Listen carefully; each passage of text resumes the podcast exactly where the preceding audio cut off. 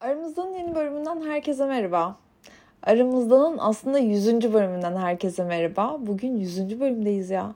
99 bölüm boyunca neler konuştuk. Bazılarını kesin 2-3 kez konuşmuşuzdur. Bazı anılarımı 10 kez anlatmışımdır böyle hani farklı bir bakış açısı ve farklı konu başlığı altında. Bugün ne konuşacağız? Bugün birazcık ayrı kaldığımız dönemde neler oldu bunlardan bahsedeceğim. Bir takım uyanışlarım oldu. E, bir takım aa vay be dediğim hüzünlü anlarım oldu. Değiştiremeyeceğimi düşündüğüm şeyler oldu. Yani şöyle aslında yani şu saatten sonra bunu değiştirmeye hevesim var mı? Hani çok geç fark ettim ya. Çok bu fark edişe küstüm biraz. Kırıldım sanki.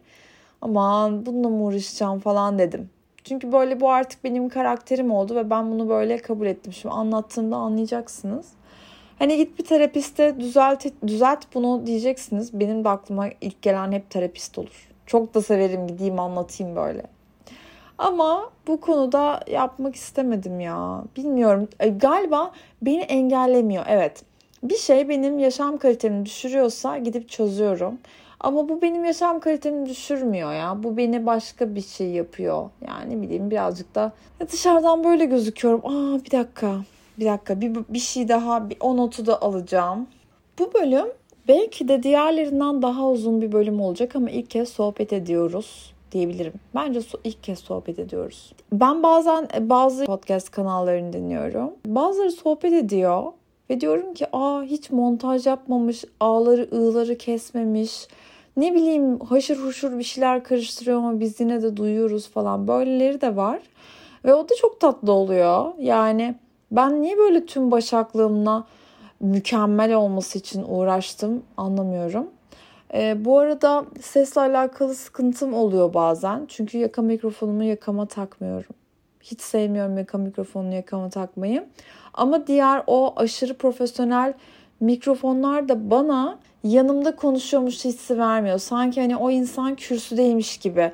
O ses aşırı temiz olduğunda ben böyle sessiz bir salonda kürsüdeki konuşmacıyı dinliyormuş gibi hissediyorum. Onu sevmiyorum. Onu o yüzden yaşatmak da istemem.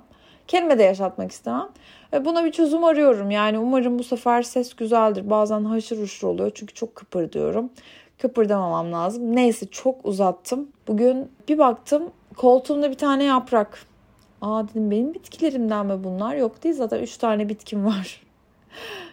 Ağaca baktım elimdekiyle böyle ağaçtaki yaprakları eşleştirmeye çalıştım. Eşleşti. Bana yaprak atmış. Mert buradayken baktım işte aa yaprak var burada dedim. Senden mi düştü dedim. Yo dedi. Mert gittiğinde o yaprağı bir kez daha gördüm. Bu sefer de yerdeydi. Ve dedim ki bu yaprak bana geldi ya. Gittim yastığımın altına koydum. Ne söylemeye çalıştığını bilmiyorum. Bu ara kafam o kadar dağınık, o kadar böyle sanki yoğun ki ama nasıl biliyor musunuz? Suyla dolmuş gibi. Hani düşüncelerle, planlarla, bilmem nelerle dolu değil.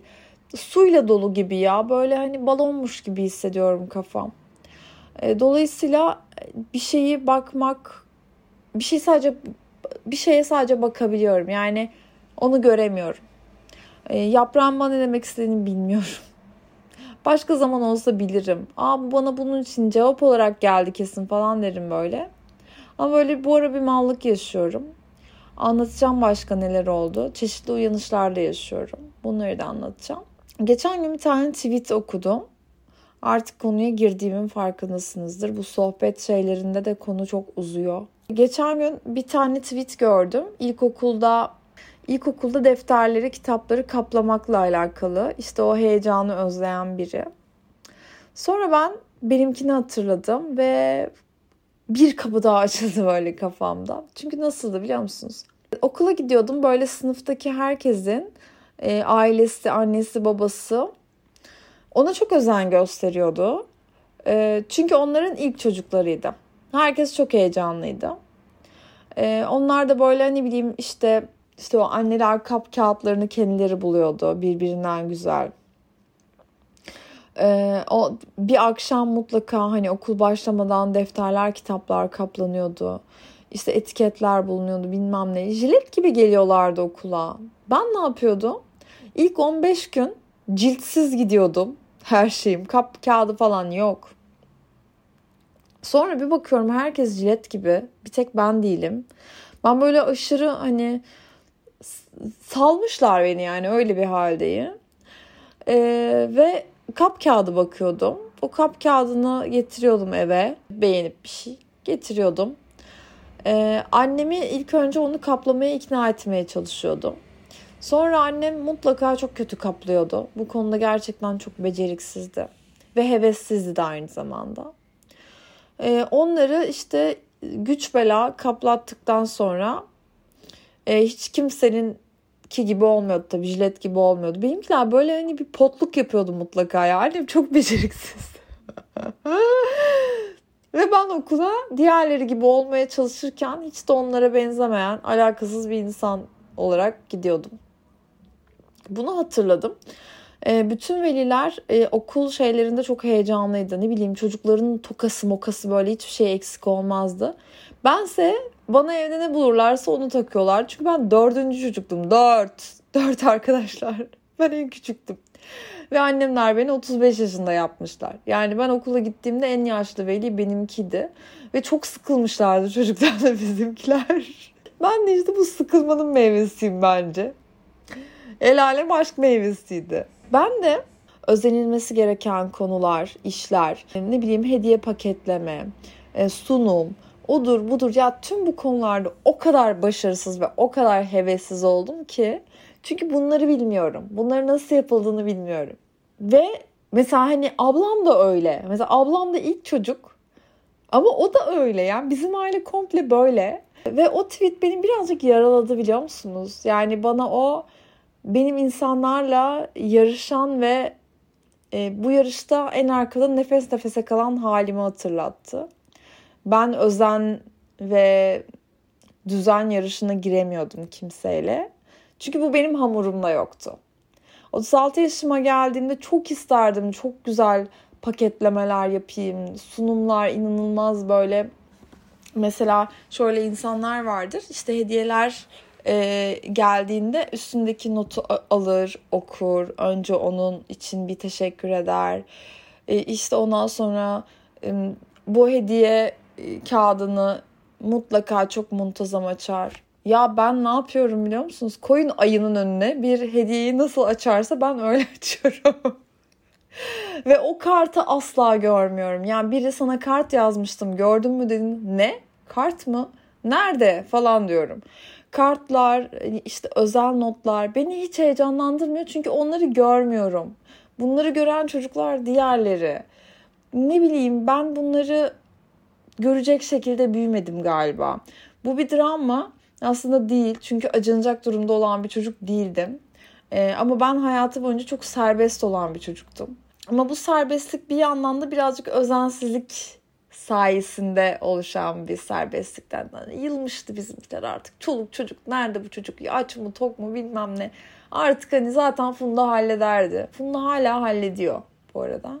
Birçok şeyin sebebinin ne olduğunu anladım yani özetle. Yani e, hep böyle her yılımı değerlendirdim, büyüdüm, elimde olan her şeyi düşündüm. Ee, ve mesela ben kendimi çok zevksiz olarak düşünürüm. Böyle değerlendiririm. İnsanlara böyle tanıtırım. Yani derim ki benim kafamda olan şey böyle teoride iyidir ama pratikte kötüdür. O yüzden ben bu evimde dinerleydim. Yani diner diner yaptı bu evi. Mimarım yaptı.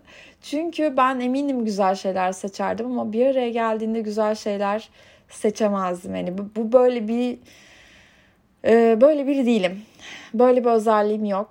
E, şimdi diyeceksiniz ki işte şu yünü çok seviyoruz, bu yünü çok seviyoruz. Onlar tek başına sevdiğiniz şeyler. Yani aslında her zaman e, kıyafetler dışında hani gerçekten bu evi bana bıraksaydınız bu ev böyle olmazdı Mesela koltuğun yarısı eve sığmazdı kesin. Öyle bir koltuk bulmuş olurdum. Ay çok beğendim ama bu içime sindi falan deyip böyle mutfak lavabosuna kadar uzanan bir L koltuk bulabilirdim. Ya da yani ne bileyim burada e, Diner'in dokunmadığı yerler çok belli oluyor mesela. Benim dokunduğum yerler çok belli oluyor. Böyle Laz müteahhit gibi dokunuşlarım var bu eve. Ama eğleniyorum işte kendimle. Ne yapayım yani? Bazen de böyle çok travmatik şeyleri gülerek anlatırsınız ya. Belki de odur bilmiyorum. Ama işte ben kendime dalga geçirmesini de çok seviyorum. Ben de geçmeyi çok seviyorum açıkçası. Diğer uyanışım da bugün oldu. Daha doğrusu ben bunu çok önce uyanmıştım ama kelimeleri dökemiyordum. Bir cümle içinde kullanamıyordum. Birine hiç söylememiştim. Bugün ilk defa Mert saçımı yaparken çat diye şey dedim. Böyle içimde hep şöyle bir his var. Ben bu şeyi tam yapıyor olamam.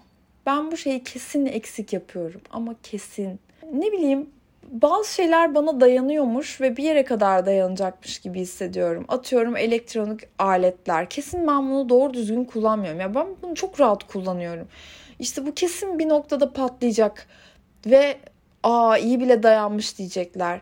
İşte ne bileyim kullandığım koltuklar, kumaşlar, temizlik malzemeleri, her şey bakın aklınıza gelen her şey e, eşya olarak bahsediyorum. İnsanlardan değil. Ama sanki ya ben bir şey yanlış anlamışım ve yanlış yapıyormuşum. İnsanlar da benim yanlış yapmama sesini çıkarmıyormuş gibi hissediyorum. Ve o andan çok korkuyorum. O an Aa ben yanlış yapıyormuşum işte biliyordum bu anın geleceğini diyeceğim andan çok korkuyorum gerçekten. Hep böyle içimde bir köşede böyle bir korku var. Bugün bunu söyleyebildim. Sonra Mert bana şey dedi. E yaptın işte bak koskocaman bu evi mesela sen yaptın. Her şey tıkır tıkır gidiyor. Yapabiliyorsun işte herkes yapar ne var ki ya. İşte hayat aslında çok kolay yaşıyorsun gidiyor işte falan filan dedi. Ama böyle bu benim kafamda bir hani bu soruyu cevaplamadı. Bu da kesin e, bir yerlerden başlıyor ama başladığı yerlerden bir tanesini biliyorum. O da neydi biliyor musunuz? Bizim apartmanın altında bir tane bakkal var.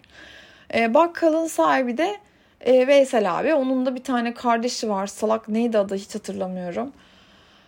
Tam bir uyuzdu böyle. Çok tatlı insanların uyuz kardeşleri olur ya böyle hiç kimse sevmez. Bu tam böyle sevilmeyecek tipti. Hani ikisi de birbirine benziyor ama bir tanesinin tipi oturmuş ama öbürü o tip olamamış gibi. Hani olması gerekenden çok uzakmış gibi öyle tip. Mesela kıvırcık saçlı işte Veysel abinin yuvarlak yüzü vardı. Bunun uzundu falan. Kıvırcık saçı yuvarlak yüz olur bir kere. Uzun yüz olmaz falan diyordum böyle içimden. Neyse. Ee, ben de bundan bu bakkaldan Veysel abi de yok. Ee, ben her gün harçlığımın bir kısmıyla şey alıyorum. Hmm, neydi ya? Ee, probis. Probis alıyorum. Neden probis aldığımı bilmiyorum. Ben hayatında en az probis yiyen insanlardan biriyimdir kesin. Alıyorum tamam mı? Belki de o olaydan sonra bir daha yememişimdir. İkinci gün alıyorum. Üçüncü gün alıyorum. Yani ve şey diyorum bir de bu ne kadar? İşte atıyorum 2 lira. Bir buçuk lira olur mu diyorum. O da diyor ki ya olur ver diyor. Sonra bir alıyorum, iki alıyorum, üç alıyorum. Ay, üçüncü gün şeydi. E, senin önceki günlerden borcun vardı dedi. Ben dedim ki ne borcu ya? Borç olarak demedim ki. Benim bu kadar param var sonra ödesem olur mu demedim ki. İçimden bunu diyorum ama dışımdan söylemiyorum. Ama çok bozulmuştum. Ben pazarlık yapıyorum sanmışım herhalde. Neyse yani. Neyse ne bozma işte küçücük çocuğuz. Ee, bir de paramın olmadığından da değil. Yani neden aklıma böyle bir fikrin geldiğini sormayın bilmiyorum. Gerçekten bilmiyorum ama böyle şeyler yaşanmış. Pazarlıkçı halamdan mı ilham aldım ne yaptım bilmiyorum. Neyse. Ee, bana çat diye borç çıkardı bu. Ben de borcumu temizledim ve bir daha çok uzun süre Veysel abiye girmedim. Ee, girsem de probis almadım. Hiç o tarafa bakmadım bence. Of kesin eski arkadaşlarımdan biri adını şimdi söylemeyeceğim. O bu kaydı dinleseydi bana yarın bir koli probis geliyordu bir notla, özel bir notla ve ben o notu hiç okuy- okuyup aklımda bile tutamazdım yani bulursam tabii notu.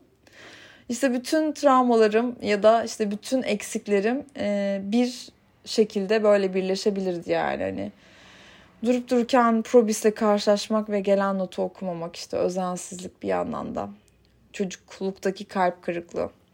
Neyse bu iki şeye uyandım. Çözdüm mü? Çözmedim henüz ama anladım. Çözülebilecek durumda çözülmek zorunda mı daha doğrusu?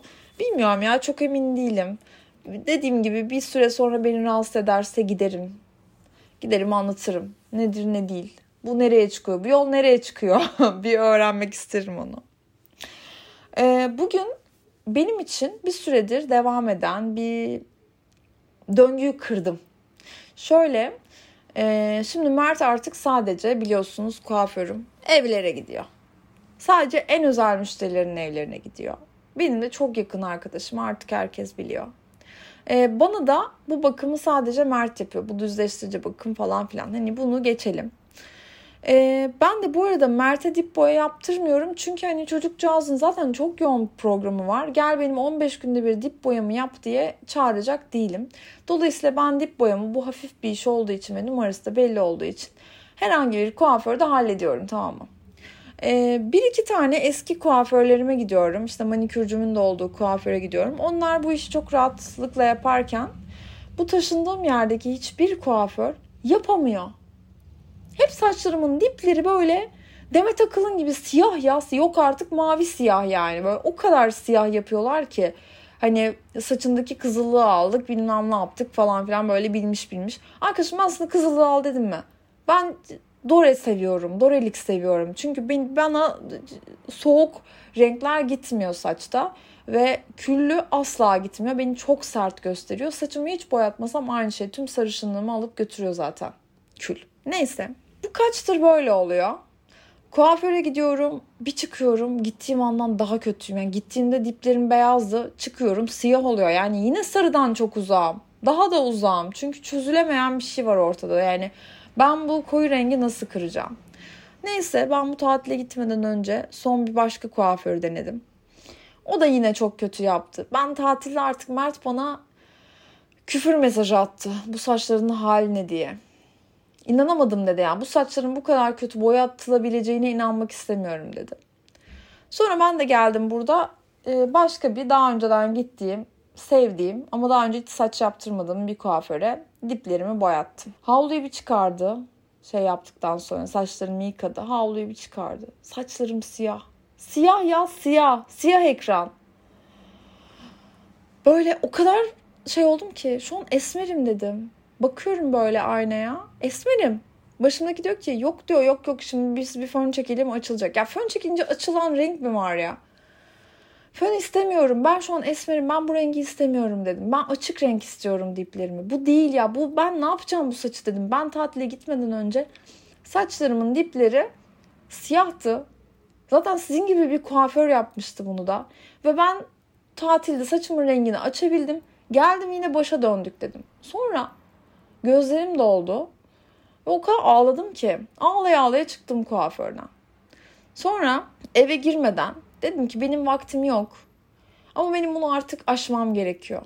Geri döndüm gittim kuaföre. Bu saçı düzeltmeniz lazım. Ne yaparsanız yapın dedim. Bu saç düzelecek. Ben bu saçla devam etmeyeceğim 15 gün daha dedim. Neyse.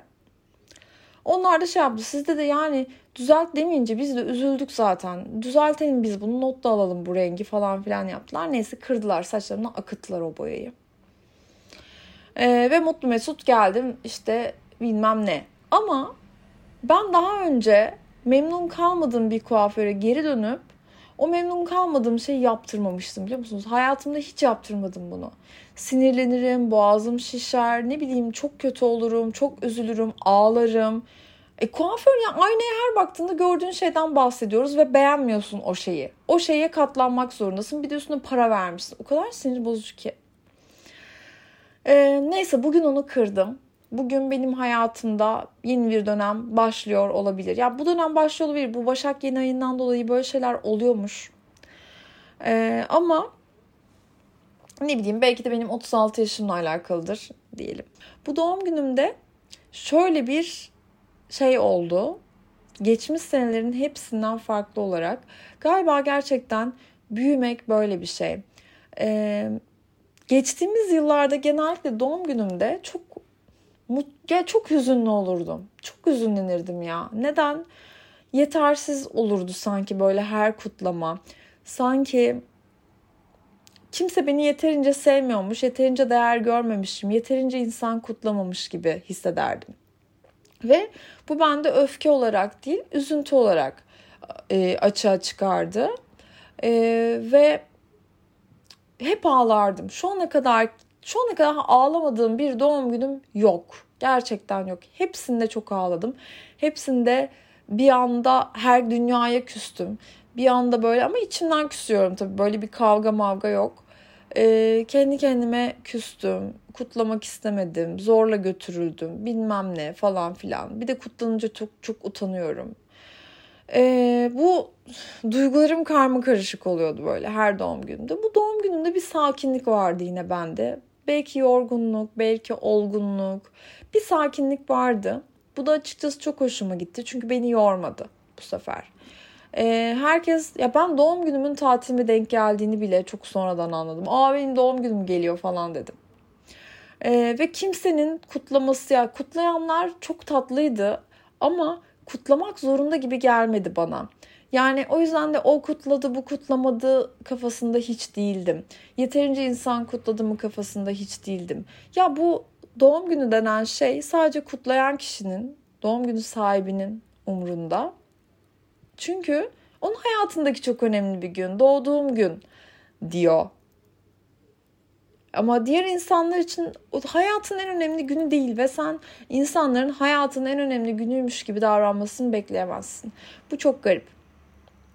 Ee, ve ben ve tüm bir sürü doğum günü sahibi böyle düşünüyor. Gün şımartılmak istiyor falan filan ama aslında böyle bir şey yok ya. Yok yani o da sıradan bir gün yeni bir yaşa geçiyorsun. Arkadaşlarınla evet bir kadeh kaldırmak falan filan ee, çok okey çok tatlı ama e, ben bu, bu sene bir sakindim. Çok da önemli bir şey değil ya saçmalamayın dediğim zamandaydım ve bunu çok içten söyledim. Ve ben bu olgunluk halinde çok sevdim. Ee, umarım bu böyle geçici bir his değildir. Bu ara bana gelen ve gitmeyen ruh haliyle alakalı değildir. Umarım bu hep kalıcı bir şeydir. Çünkü gerçekten o kadar mantıksız ki herkesin senin doğum gününü kutlayıp kutlamadığını böyle heyecanla beklemek ve telefonda böyle sayfa yenilemek çok saçma. Hiç gerek yok. Ee, aslında bayağı bir not almıştım ama bölüm çok uzadı. Boğazım artık ağrıyor konuşmaktan. O yüzden son siz yokken e, uyandığım son bir şey daha anlatacağım ve bölümü kapatacağım. Yüzüncü bölüm bana da iyi gelen bir bölüm oldu. Oh be sizinle hiç bu kadar yakınlaşmamıştık. Her şeyi de anlattım. Sonuna kadar dinleyen varsa çok teşekkür ederim. Benim e, birazcık da böyle depresifmiş gibi hissettim bu bölümü ama değil. Bu benim gerçeğim. E, bir biriyle tanıştım.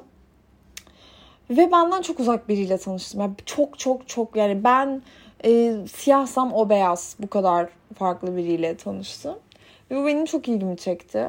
Onunla görüşmeye karar verdim. Daha doğrusu onun da çok ilgisini çektiği için o benimle görüşmeye karar verdi ve ben de aa çok değişik olduğumuz için olabilir falan filan diye kabul ettim. Ama tam görüşmemizin ortasında ben bizden hiçbir şey olmaz ya bence dedim.